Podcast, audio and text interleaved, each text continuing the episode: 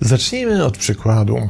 Oto Grażyna i Stefan siedzący obok siebie przy wigilijnym stole, otoczeni dość pokaźnym wianuszkiem świątecznych biesiadników, przy których określenie wszyscy krewni i znajomi królika wydaje się zbyt wąskie.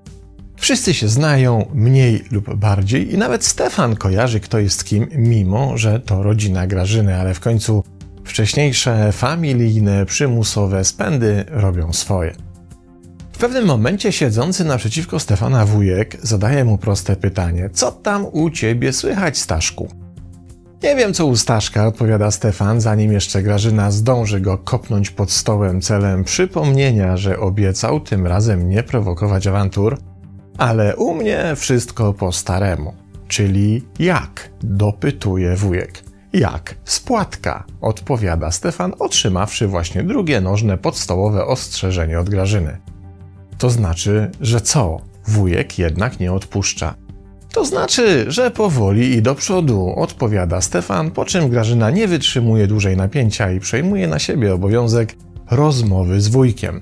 No właśnie, ostatnio zepsuł nam się telewizor, mówi Grażyna, i rozglądamy się, jaki kupić nowy, chociaż Stefan generalnie twierdzi, że nie potrzebujemy żadnego telewizora. A nie lepiej urządzić pokoik dla dziecka, tym razem wujek podnosi głos tak, żeby na drugim końcu stołu go również usłyszano. Bo przecież chyba planujecie dzieci, póki nie będzie dla was za późno. Tym razem Stefan nachyla się do Grażyny i mówi: A teraz sama się kopnij w kostkę.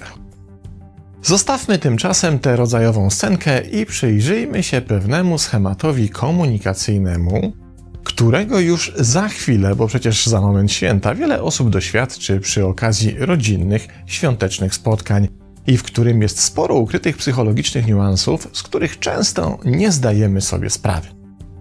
Mowa tutaj o jakże standardowej formule komunikacyjnej, która zazwyczaj pojawia się w zdaniu następującym tuż po samym przywitaniu, a mianowicie formule co u ciebie słychać.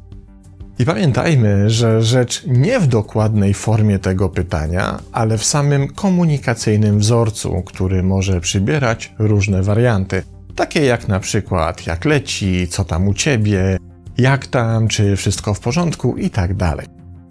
Formuła ta jest ponadkulturowa, chociaż jej znaczenie w zależności właśnie od kulturowego obszaru może być bardziej lub mniej istotne i pełnić jedynie grzecznościową i nic nieznaczącą mantrę. O ile w krajach anglosaskich często uznaje się, że zwrot how are you wystarczy obrobić odpowiedzią I'm fine, co w wielu przypadkach zamyka wątek, o tyle już u nas nie zawsze musi to być zdawkowe i pozbawione znaczenia.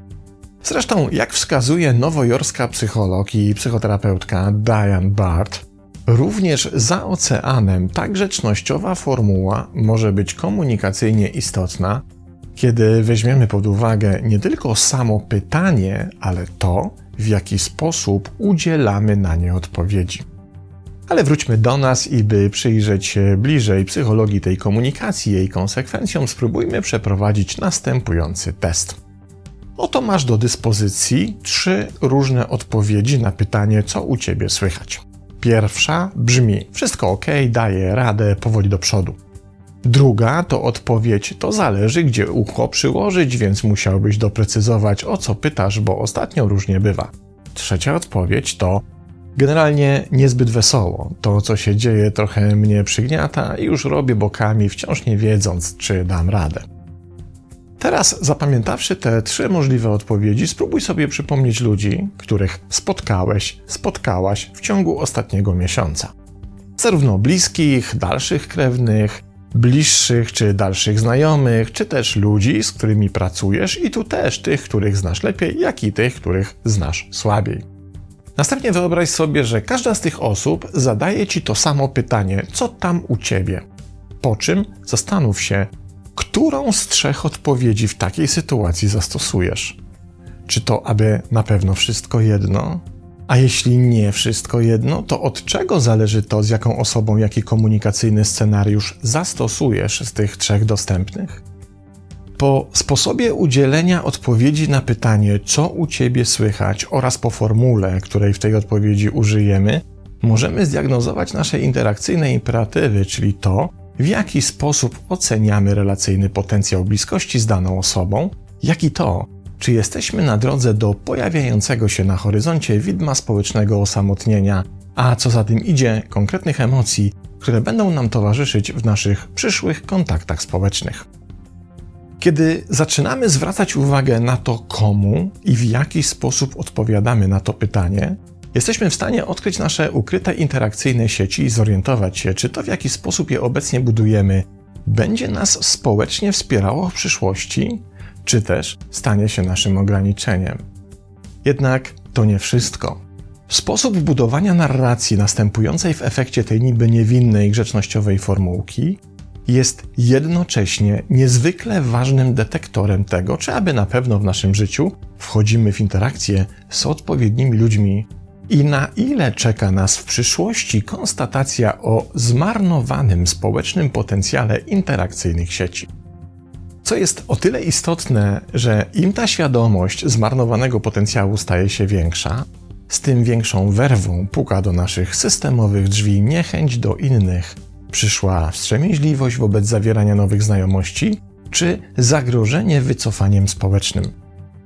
I nie chodzi tu o to, by przełamywać niechęć i zmuszać się do bliskich interakcji w sytuacjach, kiedy nie mamy na to ochoty, a jedynie o to, byśmy uzyskali zdolność samoobserwacji naszych własnych komunikacyjnych zachowań i na ich podstawie budowali możliwość inwestowania naszej energii we właściwe dla nas kontakty społeczne i jednocześnie nie marnowali jej tam, gdzie jej po prostu szkoda.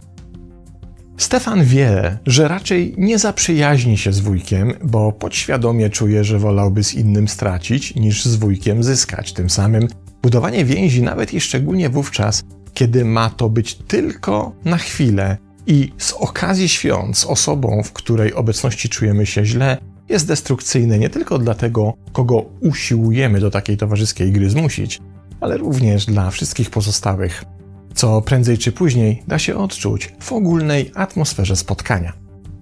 Co więcej, takie ślepe interakcyjne strzały przynoszą odwrotny do zamierzonego skutek. Monika Wermani, psycholog kliniczny i autorka książki Głębokie dobre samopoczucie wskazuje, że wymuszone spędzanie świątecznego czasu z osobami, nawet najbliższymi, w których towarzystwie nie czujemy się najlepiej, może jedynie spotęgować efekt izolacji i osamotnienia, operując jak na zawołanie wzrostem potencjału takich emocji jak przygnębienie, smutek, rozdrażnienie czy podniesiony poziom reaktywności, w którym byle pierdoła jest w stanie wyprowadzić nas z równowagi co oczywiście pojawi się już po spotkaniu, na którym robiąc dobrą minę do złej gry usiłujemy jakoś przetrwać taką katorgę. Coraz częściej wskazuje się też, że rośnie liczba osób, które wolą znaleźć wymówkę, byle tylko nie brać udziału we wspólnym, rodzinnym celebrowaniu świąt. Nie dlatego, że czują się coraz mniej związani z tą tradycją, ale właśnie dlatego, by uchronić się przed odbierającymi dobre samopoczucie i energię interakcjami z osobami, których na co dzień woleliby uniknąć. Problem w tym, że w ferworze przygotowań, odpowiedniej atmosfery czy starań, by wszystko się udało i wyszło jak należy, zapominamy o tym drobnym fakcie i umyka nam weryfikacja naszych społecznych interakcji pod tym kątem. I tutaj właśnie z pomocą przychodzi komunikacyjny efekt odpowiedzi na pytanie, co u ciebie słychać i zastanowienie się, komu i w jaki sposób odpowiemy na to pytanie podczas rodzinnego spotkania. Diane Bart wskazuje, że warto się przyjrzeć bliżej komunikacji spod znaku jak się masz, bo zawiera niełatwy do odkrycia kod społecznościowy, za pomocą którego z poziomu naszych interakcyjnych preferencji obsługujemy marker bliskości. Jeśli na przykład samo pytanie, co u ciebie słychać, nas irytuje, to warto sobie odpowiedzieć na pytanie, co jest źródłem tej irytacji. To, jaka osoba nam to pytanie zadaje, czy też to, jaką odpowiedź podsuwa nam automatycznie nasz wewnętrzny aparat klasyfikujący relacje. Co więcej, Możemy odkryć wewnętrzne wzorce regulujące nasze interakcje społeczne, kiedy zaczynamy się przyłapywać na tym, jakich odpowiedzi udzielamy na przykład w sytuacji zależności służbowej. Kiedy pyta nas o to szef w pracy, a kiedy podwładny. Kiedy takie pytanie stawia nam przypadkowo spotkany na ulicy dalszy znajomy, a kiedy wujek przy świątecznym stole, od którego nie kupilibyśmy nie tylko samochodu, ale nawet płynu do spryskiwacza. Bart uważa, że świadome zarządzanie kodem komunikacyjnym zawartym w formule jak się masz pozwala nie tylko na ochronę przed toksycznymi relacjami, ale też wykształca bezcenną umiejętność stawiania granic i świadomość tego, że są przecież ludzie, z którymi za żadne skarby nie powinniśmy się dzielić swoimi uczuciami. Ale są i tacy, z którymi emocjonalna bliskość może być dla nas sporym wsparciem. To zawsze my decydujemy, pod warunkiem, że jesteśmy świadomi sami siebie i potrafimy panować nad interakcyjną strategią. Pozdrawiam.